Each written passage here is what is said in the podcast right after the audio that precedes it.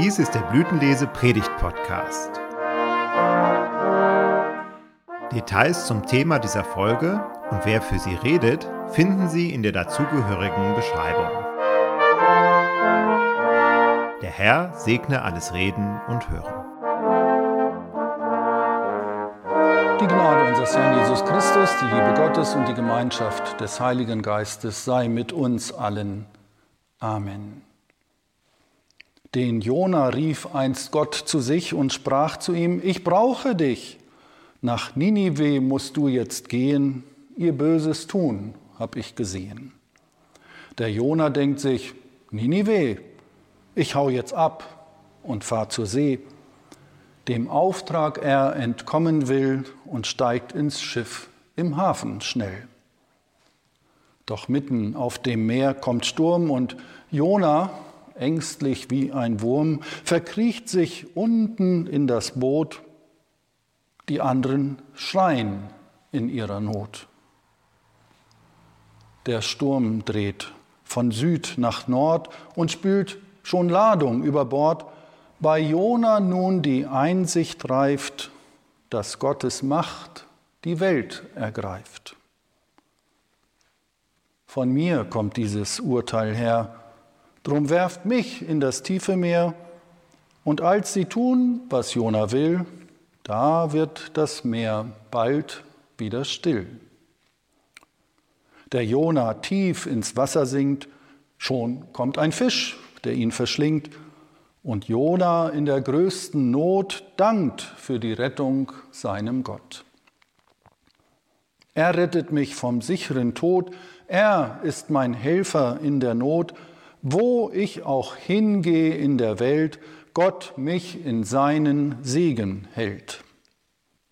Und Gott, der alle Menschen liebt, dem Jona neu das Leben gibt. Vorsichtig schwimmt der Fisch zum Land und spuckt den Jona an den Strand. Warum flieht Jona?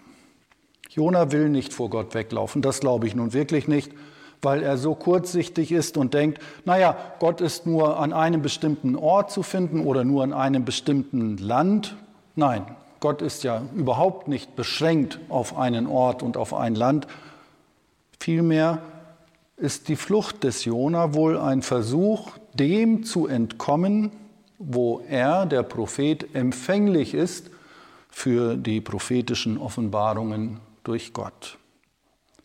Und Jona stand auf, um auf das Meer zu fliehen, weg davon, im Namen Gottes zu weissagen. Beim Betrachten dieses einen Bibelwortes entsteht in mir ein Verdacht. Ich spüre und ahne, dass viele Menschen durchaus in einer ähnlichen Situation wie Jona ganz genau wissen, was Gott will. Denn das wusste der Prophet. Er stand in engen Kontakt und Austausch mit Gott. Auch wir sind gerufen.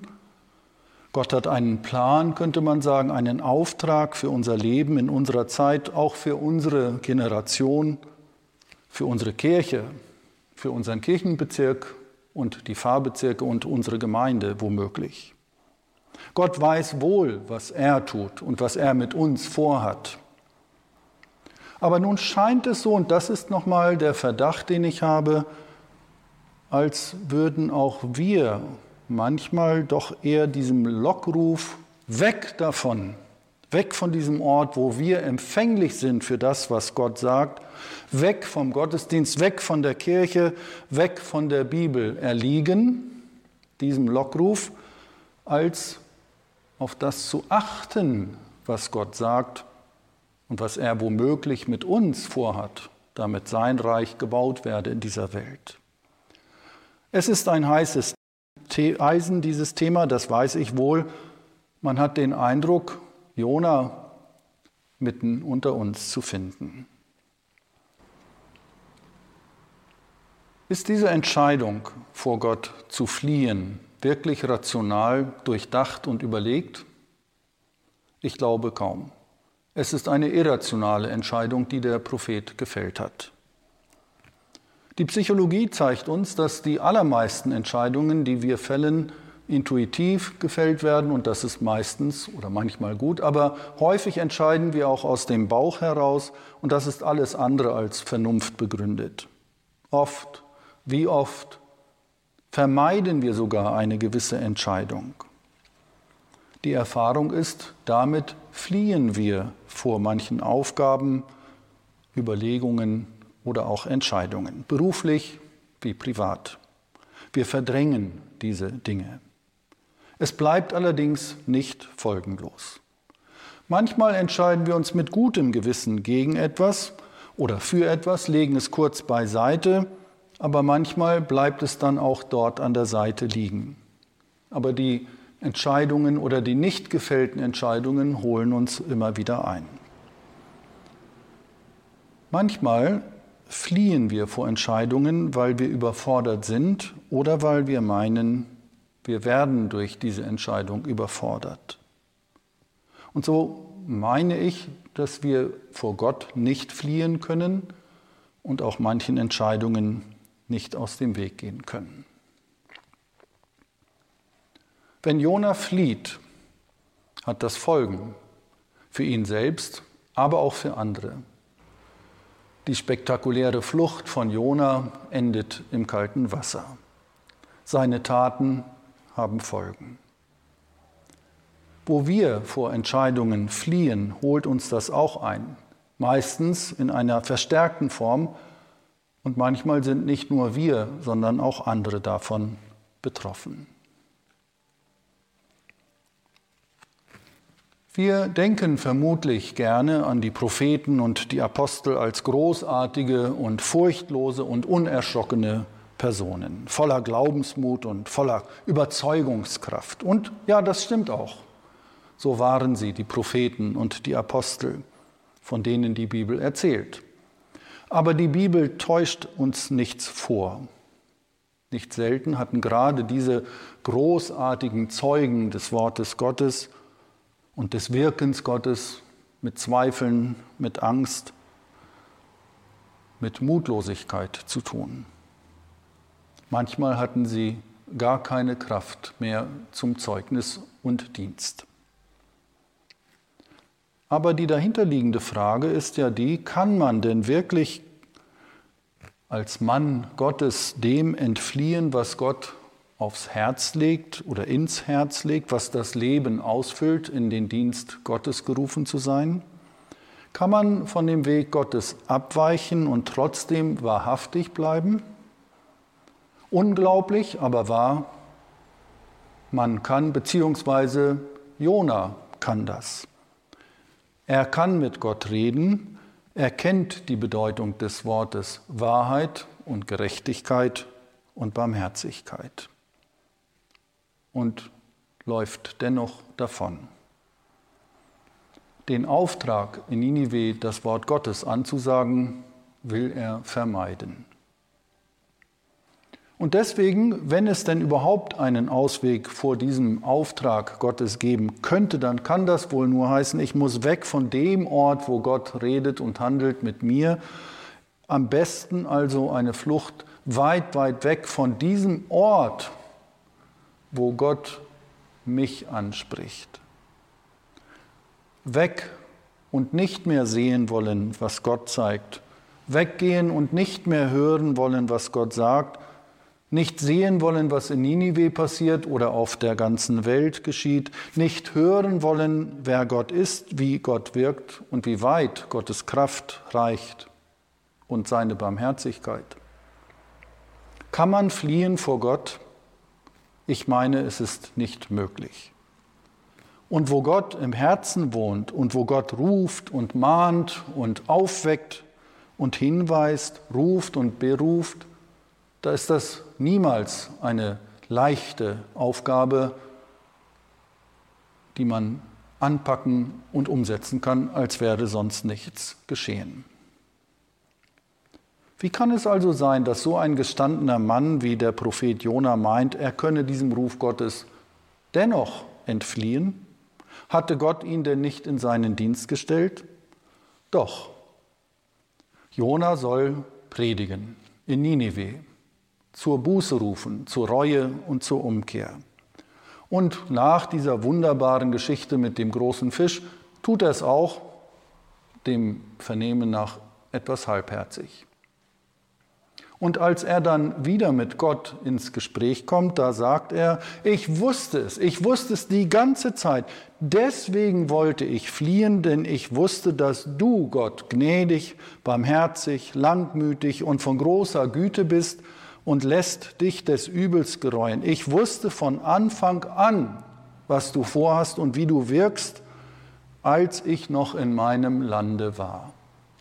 Und dem wollte Jona sich offenbar nicht aussetzen, dass Gottes Barmherzigkeit siegt. Oh ja, Jona predigt Buße und Umkehr und Reue in Ninive. Und es geht dabei um das Verhältnis von Weisung und Gesetz und Gerechtigkeit auf der einen Seite und Barmherzigkeit und dem Evangelium auf der anderen Seite. Ohne Gerechtigkeit und ohne Gesetz und ja, auch das ist wohl wahr, ohne Strafe oder Sühne von Fehlverhalten und Sünde versinkt die Welt im Chaos. Aber auch umgekehrt gilt es, ohne Barmherzigkeit, ohne Milde, ohne Gnade vor Recht, da ist die Welt ein Ort der Kälte, der Abweisung und der Gottesferne. Reue, Buße und Umkehr kein so ganz einfaches Predigtthema und es verlangt uns jede Menge ab. Ein so dermaßen starkes Streben nach Überwindung wird von uns erwartet, den eigenen Willen zu dämpfen, die eigenen Gewohnheiten in Frage zu stellen, dem Alltagstrott entfliehen und manchmal, manchmal sogar den eigenen Charakter überwinden. Und wo das geschieht, dieses Wunder, dass das möglich ist, Reue und Umkehr und Buße, da lässt es dieses Fischwunder schon fast ein wenig verblassen. Ihr Lieben, ein Neuanfang bei und mit Gott ist möglich.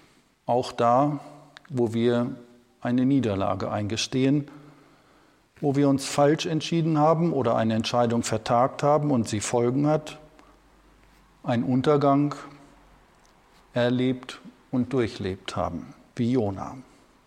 Das Leben mit Gott ist möglich, selbst dort, wo der Tod herrscht. Vielleicht noch viel stärker ausgedrückt, das Leben mit Jesus Christus ist möglich, weil er nämlich dort war, wo der Tod, nur noch der Tod herrscht.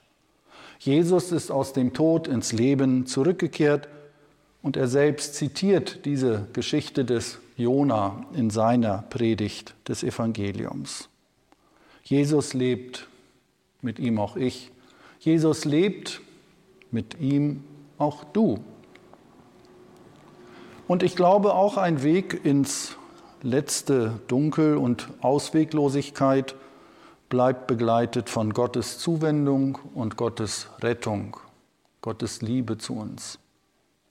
Das Fischwunder, ja, das ist eins, das ungläubiges Staunen hervorruft, nicht nur bei uns. Das Wunder der Liebe Gottes, die auch am Kreuz und in der Auferweckung von Jesus Christus aus dem Tod offenbar geworden ist, lädt uns ein zu gläubigen Staunen. Die Zuwendung Gottes an uns, an dich und an mich lässt sich durch nichts aufhalten.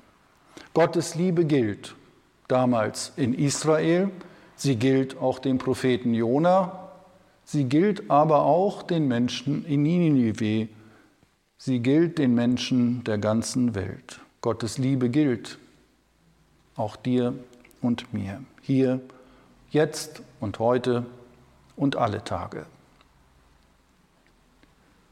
Der Friede Gottes, der höher ist als alle unsere Vernunft, regiere und bewahre unsere Herzen und Sinne in Christus Jesus. Amen.